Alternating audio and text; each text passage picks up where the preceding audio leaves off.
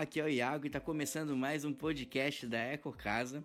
Nessa edição a gente vai falar então sobre os números da construção sustentável. No último podcast a gente já falou né, da previsão do crescimento da construção civil no Brasil, né? Vimos que são números positivos para a economia, mas por outro lado preocupantes para o setor da ecologia, né? Então a gente precisa é, urgentemente despertar mais essa curiosidade, mais essa busca pela construção sustentável para garantir que esse crescimento todo que vai ocorrer nos próximos anos, né, em números de edificações, é, ocorra de uma maneira é, que possa causar o menor impacto ambiental possível. Né?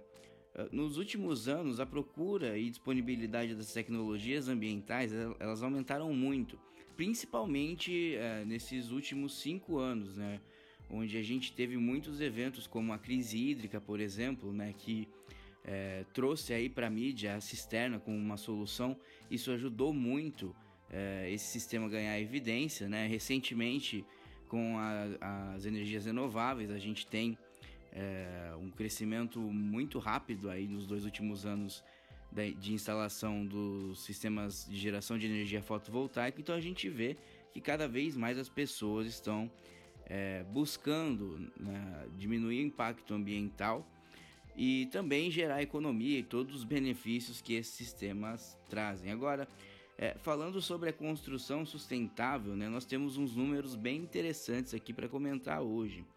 Primeiro que é, ela representa de 1 a 5% do valor da obra, né? Então, o fato de você ir lá e instalar um sistema sustentável, né, uma cisterna, um sistema de geração de energia fotovoltaica, um sistema de aquecimento solar, o uso dos ecomateriais, eles representam então nessa faixa de 1 a 5% do valor total da obra.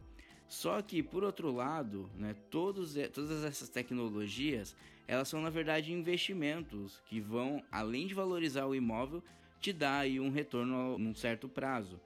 Então, hoje em dia, eh, uma casa que tem diversas tecnologias instaladas, ela é, tem uma valorização de mercado de até 30%, né? Então, é um investimento sustentável em todos os sentidos. Já a construção ecológica, né, a construção sustentável, ela também economiza 30% de energia elétrica, né, pelo simples fato de você escolher melhor os materiais, né, os dispositivos elétricos que você vai utilizar no, no decorrer da vida útil do imóvel, você já consegue essa redução e também até 95% na conta de energia se você optar pelo sistema de, de geração, né, como eu comentei o, do caso da fotovoltaica. Né, então a gente consegue hoje abater até 95% da conta de luz.